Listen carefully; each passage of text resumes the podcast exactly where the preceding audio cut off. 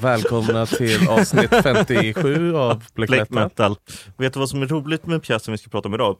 Nej, För du kan väl läste- berätta vad den heter bara Ja, först? det, det kommer jag inte ihåg. Men vi läste den här. Moderskärlek. Moderskärlek. Vi läste den här pjäsen till förra veckan. Ja. Och sen dess har jag så här, för den var otroligt intetsägande och inte så kul. Mm. Och sen dess så har jag liksom förgäves försökt liksom, jag har spelat ett litet spel med mig själv, jag har liksom inte tillåtit mig själv att titta på vad den handlar om. Ja. Eller vad den hette, eller whatever. Jag lyckades inte komma på det. Jag lyckades inte komma på någonting förrän jag satt här och väntade på dig eftersom du var sen. Och då kom du på det? Eh, Nej, då, då läste jag min egen recap Aha, av okej. pjäsen. Aha. eh, som jag kan läsa nu om du vill. Aha, för jag tänkte att är det min tur att få säga vad den handlar om då utan att ha läst någonting? Nej, nej, jag har, jag har en text här. Helene är 20 år eh, gammal. Hon jobbar som skådis, eh, men framförallt är hon en person eh, med en väldigt jobbig mamma som inte låter henne gå och simma eller spela tennis själv. Mamman vill istället att hon ska Lån, tennis. Ja, lån tennis som de säger hela tiden i den här pjäsen, vilket är, roligt. Det heter ju fortfarande officiellt det, sporten. Gör det? Ja, om du går in på Wikipedia för tennis så står det låntennis. Jaha. Det är liksom eh, namnet på sporten. Kul. Eh, och eh, G- eh, GLTK, du vet. Eh, Ja. Göteborgs låntennisklubb. Åh vad sjukt, jag har aldrig tänkt på att det står för. Nej, gör det. Nu dyker en fjärde karaktär upp. Eh, hon heter Lisen, eh, hon är 18 år och Helen är alltså lite kär i henne. Och Lisen då, hon vill gärna spela tennis med Helen och att eh, Helen ska komma hem till henne. Men hon är mer osäker på att ha den här kärleksaffären som då eh, Helen eh, vill ha. Eh, och det är kanske inte så konstigt eftersom hon och Helen är systrar. Eh, eller halvsystrar. Eh, men eh, det är ju ändå incest liksom. Mm. Eh, och det avslöjar hon snart för, för Helen då, att de är systrar. Och Helen då, hon har alltid trott att hennes pappa är ett svin. Men nu visar det sig att så inte alls är fallet. Utan han är i själva verket en stand-up guy. Eh, dessutom avslöjar Lisen då att eh, hon och Helen har en gemensam kusin som förutom att vara teaterdirektör, vilket är nice för, för eh, Helen eftersom hon är skådis, eh, dessutom är kär i Helen. Eh, Mm. Och den här eh, incesten är Lisen helt och hållet okej med. Den applåderar hon. Ja, precis. Så incest är okej, bara jag slipper vara inblandad själv. Det är lite hennes credo i det här. Mm. Och för att göra en eh, eh, komplicerad plott eh, än mer komplicerad så visar det sig att Helens mamma då eh, är en före detta prostituerad vilket gör att Helen eh, skäms för henne. Och så nu går de två systrarna då för att konfrontera mamman eh, med, eh, med de här uppgifterna om att mamman har varit prostituerad och att pappan i själva verket är schysst. Och då slutar det med att eh, mamman ger sig. Och hon säger okej Helen, om du vill spela låntennis eh, med eh, din syster och din kusin så är det helt okej med mig. Eh, då har dock Helen ändrat sig eftersom hon är så indoktrinerad av sin mamma att hon säger åt Lisen att dra. Och sen så slutar pjäsen då med att Helen, mamman och moster Augusta eh, som tydligen har varit eh, mammans pimp Mm. eh, får vi reda på. Eh, de spelar kort. Ja. Eh, Gud vad jag avskydde den här, den var så jävla dålig. Ja, det var den verkligen. Det som gjorde den lite mer intressant jämfört med några andra saker han skrivit i serien, det var ju att det faktiskt handlar om eh, kvinnokaraktärer som inte är den här klassiska Strindberg kvinnan som då, som vi har sagt innan, antingen en flicka som blir översexualiserad eller en eh, ung kvinna som ska framstå som en översexuali- översexualiserad flicka. Ja, Däremot så har vi ju gått om andra, alltså det- mamman är ju ändå en klassisk Strindberg, den eh, onda eh, mamman karaktär som ändå förekommer på eh, Ja, massa ställen. precis. Fast hon brukar oftast vara fru istället för mamma i Ja. de flesta andra. Men det är fortfarande men samma det är ju karaktär. samma Ja. som Fröken Julies mamma Mm. eller ja, eh, som inte är en karaktär i och för sig som är på scen men som Mm. eh, man märker. Alltså den här en så här kvinna som är för kvinnorättssaker. Eh, Mm. Och som liksom indoktrinerar sin, sitt barn i det. Som mamman i Fadren är väl det bästa exemplet. Eh, Det här är ju precis samma karaktär som det.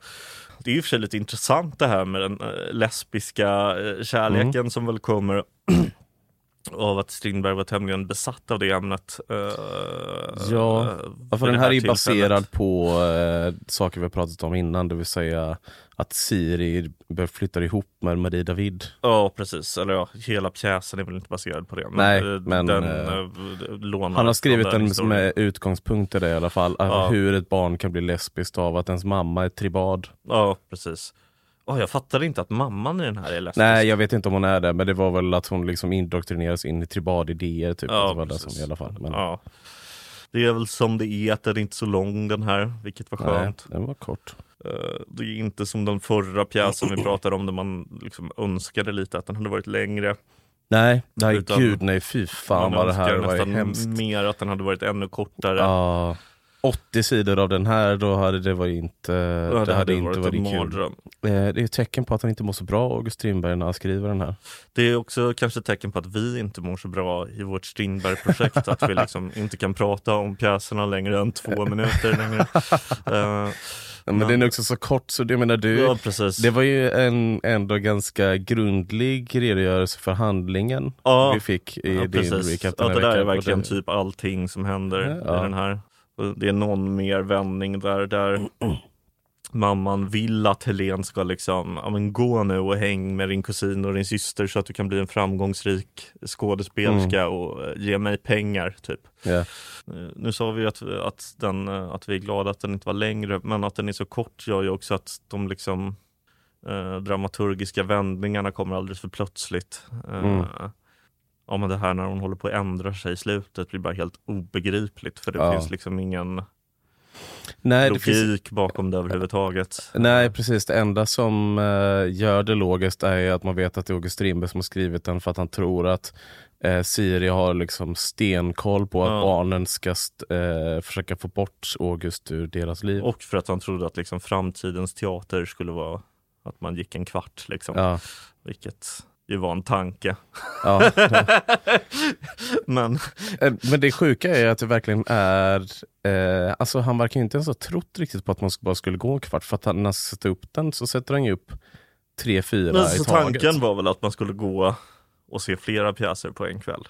Jo, jo, men, men eh, det blir ju fortfarande samma sak för att allting är skrivet av August Strindberg. Det blir inte så att det är olika Det kommer ju komma snart tror jag, för jag tror den är vid sektioner två till eh, hans klassiska essä om eh, modern dramatik. eh, Mm. Där han ger svar på de här frågorna. eh, I princip. Eh. Har du läst den?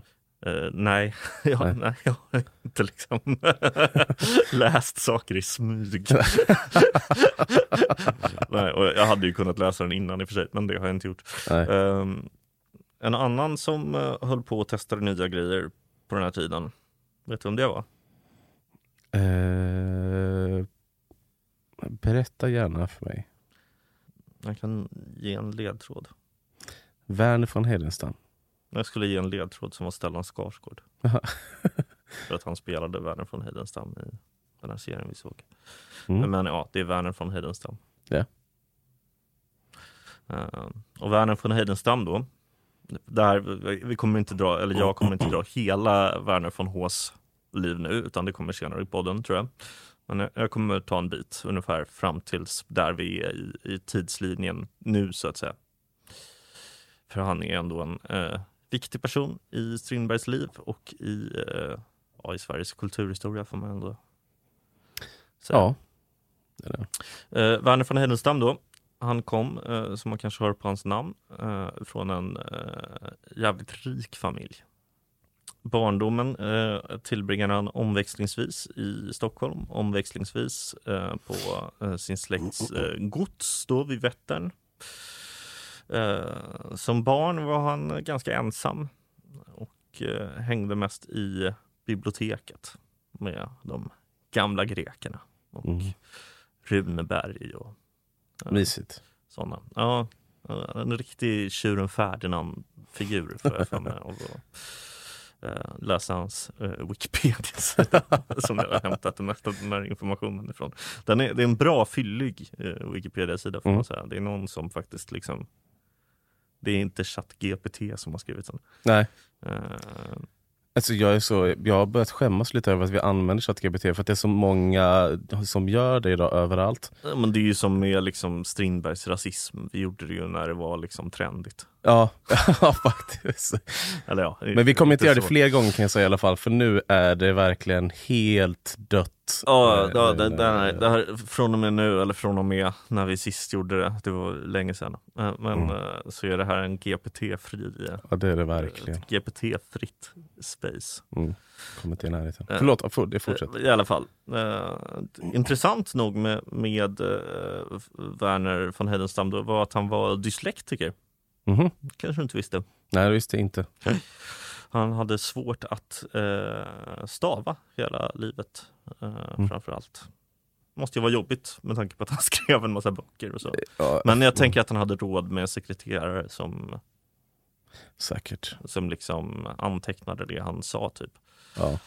Som ung vuxen eh, så har eh, Verner von Heidenstam eh, ett mål i livet. Vet du vad det är? Eh, bli nationalskald. Nej, det var inte hans mål från början. Han ville bli konstnär. Mhm. Och eh, han tillbringar eh, ett par år i sina tidiga 20 eh, med att befinna sig i olika konstnärskolonier i Italien och i Frankrike. Förmodligen då med sina föräldrars Amex i eh, högsta hugg. Eva Bonnier-livet. Ja, Ja, sig, hon ja, eh, stötte ju bort eh, den delen av sitt liv i och för sig. ja, men hon, Levde ändå på det. hon levde ändå på det först tror jag. Ja, ja. Men eh, 1882 tror jag det var, eller någonting, eh, tidigt 1880-tal i alla fall, så släpper August Strindberg eh, Det nya riket. En bok som vi har läst och som vi tyckte var obegriplig och tråkig, men Ja. som på den här tiden var tämligen revolutionerande. Mm. Eh, lite av en, det var väl det hippaste man kunde plocka upp 1882. Eh, Tänker bara på den där texten, vad heter det? Moses va? Den där jag kommer inte ihåg jud, någonting. judehat-texten. Det är mycket, mycket judehat i den boken. Och eh, det nya riket då blir, blir lite av ett uppvaknande för eh, den unge Werner. Mm. See what I did Ja, det var snyggt, det var jättesnyggt. Ja.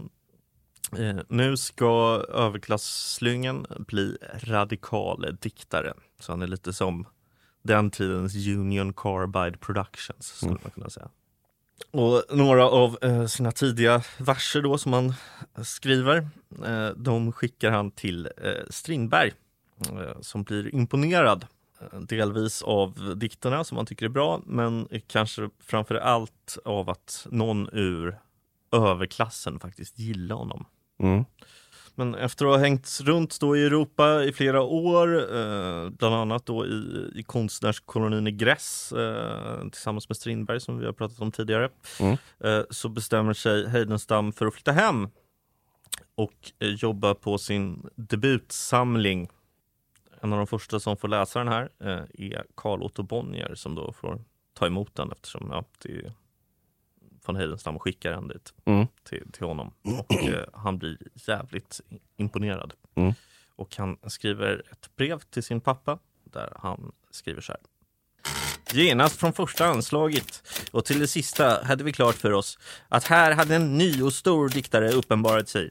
Den aftonen blev en av dessa högtidsstunder som en förläggare aldrig förgäter men som ack så sällan förunnas honom. Ja, det var det han skrev och eh, det var den första delen. Eh, Det, här blev ju en succé. Eh, Ja. Eller i alla fall, den kanske inte sålde svinbra, men det blev en succé i de mer litterära kretsarna Mm. i, i Stockholm och eh, påbörjade en ny liksom, tid för romantiken Mm. påbörjades. Det var liksom en, en stor grej. Yeah. Ja. Spännande. Mm, Jag vill lära känna Werner von Heidenstam lite.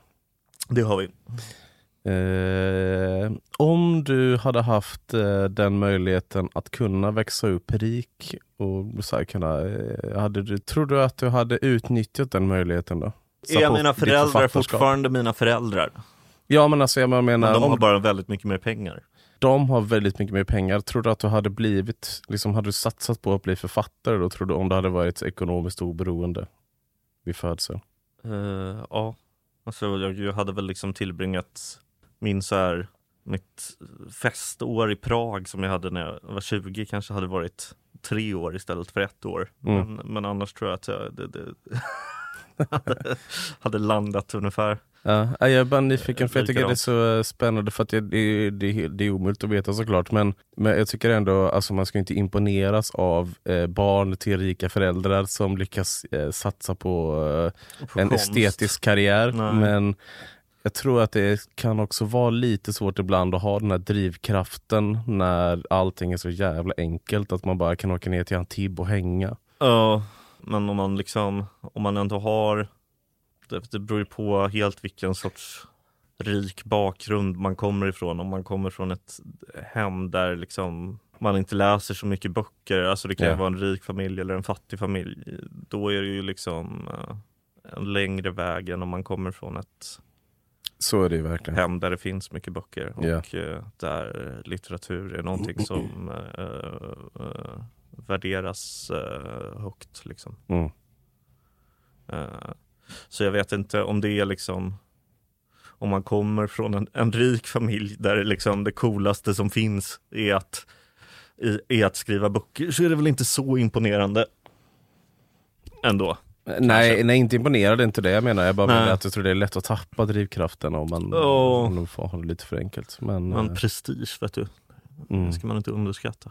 Eh, och jag vet inte, i de flesta så här, superrika familjerna så är väl prestige att typ så här, ta över pappas företag eller starta ett eget nytt företag. Och det gör ju barn till rika föräldrar ganska ofta. Mm, Ja. Vad var det det stod där när han eh, Koenigsegg, eh, heter han Christian Koenig? Eller? Christian von Koenigsegg. Ja. När han eh, skulle sommarprata tror jag så var den här texten då, eller om det var i den, eller om det var typ Dagens Industri eller någonting. Ja. här. Med bara lite startkapital från sin pappa så lyckas han starta ett av de så här största bilmärkena i världen. Och så där. Så det är en helt sinnessjuk introduktion till honom. Eh, Att han då skulle ha gjort det helt på egen hand, han fick bara lite startkapital. några, För att starta ett lyxbilmärke. några, några millar. Ja, Kommer du ihåg när han skulle köpa Saab?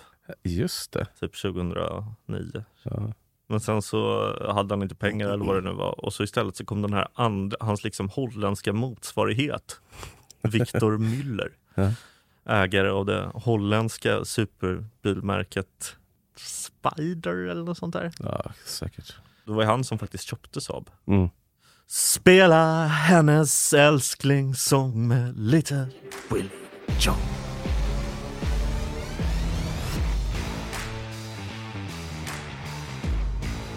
Har du något år eller Ja, sådär? vill du höra vad som hände den här dagen? Den här Jättegärna. kom, för att den här kom 16 maj 1892. Just det.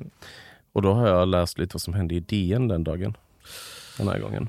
All right. Jag går runt lite på den för att det är inte så kul med lo- lokaltidningar tycker Mm. inte jag. Eh, men eh, Arboga margarinfabrik är vansinniga. Mm. För de har lagt ut en annons i SvD som börjar med ordet varning. Punkt.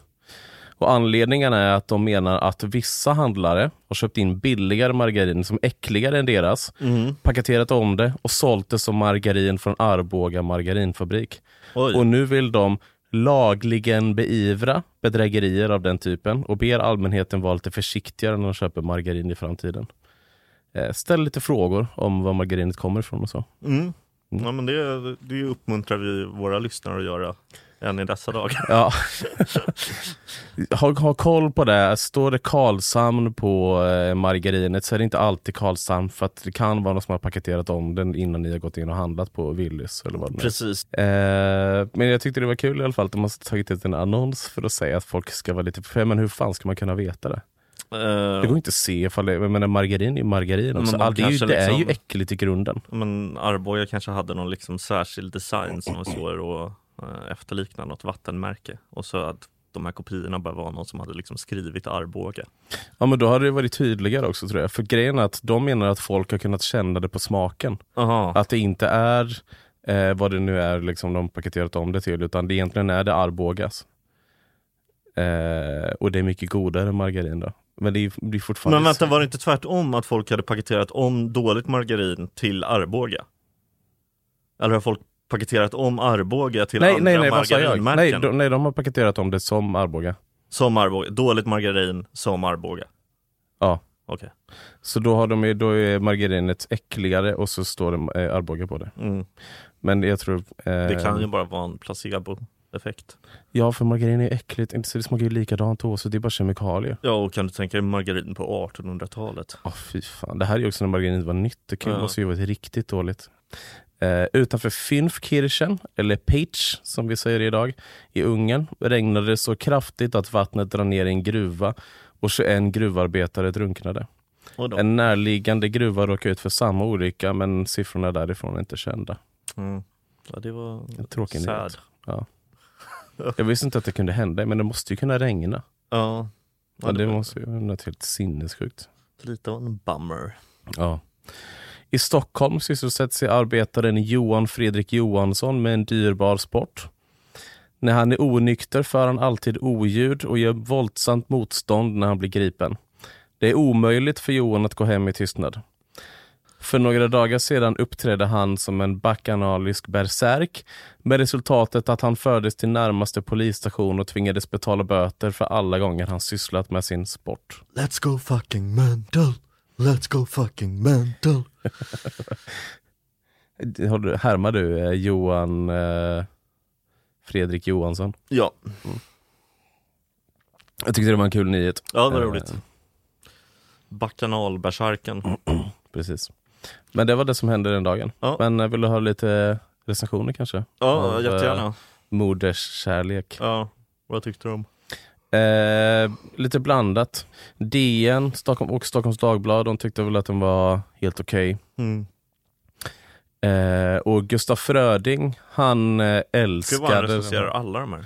Ja, han älskar den här. Framförallt så skildringen av vänskapen mellan Helen och Lisen. Fan han vilket pervo han är alltså, Ja. Fröding. Ja, verkligen. Fan, är det så här 15-åriga tjejer, då är liksom Fröding där med kuken i högsta hugg. Eh, jävla runkgubbe alltså. Han, alltså han beskriver den här scenen med de här eh, små flickorna då som en scen av, rö, av vek och rörande skönhet som är Åh, sällsynt hos en senare år än Strindberg. Herregud, någon borde det så här, ring Elaine Eksvärd Ja, på, på, på Fröding. ja. Eh, Apropå det så skriver den också sen att han tycks ha återfått en del av intresset och även sympatin för den unga kvinnan. Uh, Och det är ju snarare Fröding har fått upp intresset för den unga kvinnan. Gud. Eller kanske bara alltid haft det här intresset för den unga kvinnan. Men eh, Gustaf Fröding var inte den enda som tyckte till om den här. Hjalmar Sandberg, han skrev för Svenska, Dagbladet en recension och han är väl den som har kommit närmast att faktiskt eh, träffa rätt. Får man säga. För Mm. han eh, eh, kunde se att, han kunde skönja i den här att den är skriven som eh, med personlig bitterhet och hämndlystnad. Mm. Och det är väl eh, den närmsta sanningen man kommer, för så var det ju. Ja, så var det ju, men det är ju inte det som är problemet med den. Jag menar, det Nej. var ju en dåres försvarstal och fadern också, och de är jättebra. Ja, jag menar inte att han har kommit närmast sanning i vad man ska tycka om den, utan Nej. mer bara i sin eh, Ja. analys av den. Men det var väl ingen som älskade den riktigt. Men däremot så... När hade den premiär? Eh, den hade, men den hade premiär under de, eh, ungefär vid den här tiden. Men sen så spelades den 1909 också. Mm. Blev inte så uppskattad. Men Nej. den har spelats några gånger till efter det. Mm. Eller en hel del har den spelats då, men det står inte hur många gånger. Ja. Nu har vi bara två enaktare kvar. ja. Och nästa är Leka med elden va? Som ändå är Ja. eh, typ en av hans mer kända pjäser överhuvudtaget. Mm. Så det ska bli kul. Och så, då har, så efter två enaktare så kör vi på Strindbergs första hustru då. Ja precis, vi har ett par gästavsnitt som kommer där också. Ja, de kommer komma. Och jag tror att eh, vi kanske säger saker om så här, nästa vecka ska vi prata om och så vidare i de här gästavsnitten. Men det kan jag bara strunta i det. Ja precis. Eh, för nu nästa vecka och veckan efter det och veckan efter det så har vi lite paus. Ja, då är det... Summer break. Nu ska eh, eh, podcastfabriken ut till havet Ja precis. och hänga i skärgården. Men eh, vi kommer tillbaks efter sommaren och Mm. eh, då Eller ja, sensommaren kommer. till. sensommaren. Jag hatar sensommaren. Älskar augusti. Alla gör det. Jag har aldrig förstått det. Jag tycker det är Nej, vidrigt. fan, folk brukar hata augusti. Nej. Aldrig någon som vill ha semester i augusti. Åh, jag, det, det enda jag hör är folk som säger att man borde ha semester i augusti. enda jag hör. Vi pratar med eh, eh, vitt skilda personer. Ja, jag- jag avskyr det. Jag, ty- jag tycker verkligen, alltså augusti uppe där med eh, februari och november som de Och sämsta det är månaderna. sjuk åsikt. Och Om jag skulle ranka månaderna, det behöver du inte göra. jo, men jag tycker det är kul så jag kan göra det. Tack för att ni har lyssnat. Etta maj, två juni, tre juli, fyra april, fem oktober, PGA min födelsedag, eh, sex december, äh, september, sju mars, åtta december, nio januari, tio november, elva februari och så sist piss augusti. Eh, fel, men det är okej. Hur ser din ranking ut? Vi är överens om ettan i alla fall. För maj är etta. Ja, men den är oslagbar. Ja. Tvåa är eh, juli. Tre juni. Fyra mars, tror jag. Mars? Varför tycker du om mars mer än april? Nej men för att eh, april så börjar man bli ganska trött på det, men i mars är man fortfarande ganska glad över att det börjar bli ljust ute. Det är, för, det är en nice grej med mars att det börjar bli ljust ute. Det är sant. Och Men april är man bara trött på att problemet vänta. med mars är att det liksom i hälften av fallen ändå är liksom fucking isvinter i alla fall halva mars. Ja, det är det. Men däremot i april så är man så jävla trött på att vänta på att det ska bli skönt ute. Det är sant men det är oftare det faktiskt börjar bli skönt ute i april. Eh, alltså sen, sista två veckorna i april är ju nästan alltid vår. 5 augusti, 6 december. Så du, mysigt. du har ändå inte augusti så högt upp. Ja, femma. Middle of the road ändå. Då kan du inte säga att du älskar augusti. Jo, jo, jag älskar ganska många månader. Vad är du för jävla lycklig jävel? Jag sitter och älskar sex månader av tolv. Det är det sjukaste jag hör. Jag kanske älskar två och en halv. Mm, mysigt. Jag skulle säga, jag älskar maj, juni, första halvan av juli. Andra halvan av juli är ju bara en hemsk nedräkning till fucking augusti. Du kommer bli sån hemsk pensionär, du kommer bli exakt som en mormor som bara pratar om att det börjar bli mörkt igen Ja, dagen det, efter är- midsommar. det är fucking vidrigt. Men tack för att ni har lyssnat. David vi Andersson, hörs, en person eh, som firar jul i juli. Vi hörs efter... eh, Nu fick du inte göra klart din ranking, förlåt. Nej men jag vill inte göra färdigt det. Ah, okej. Det är inte jag som firar jul i juli. Det är du som börjar tänka på jul redan då. Ja, Men jag, jag, tänker att du är en sån glad skit att du bara Juli, juli, haha vad kul och festligt. Jaha, nej nej nej, herregud så är jag inte. Men eh, vi hörs efter den här pausen då. Tack för att ni har lyssnat. Hej hej. Hej då!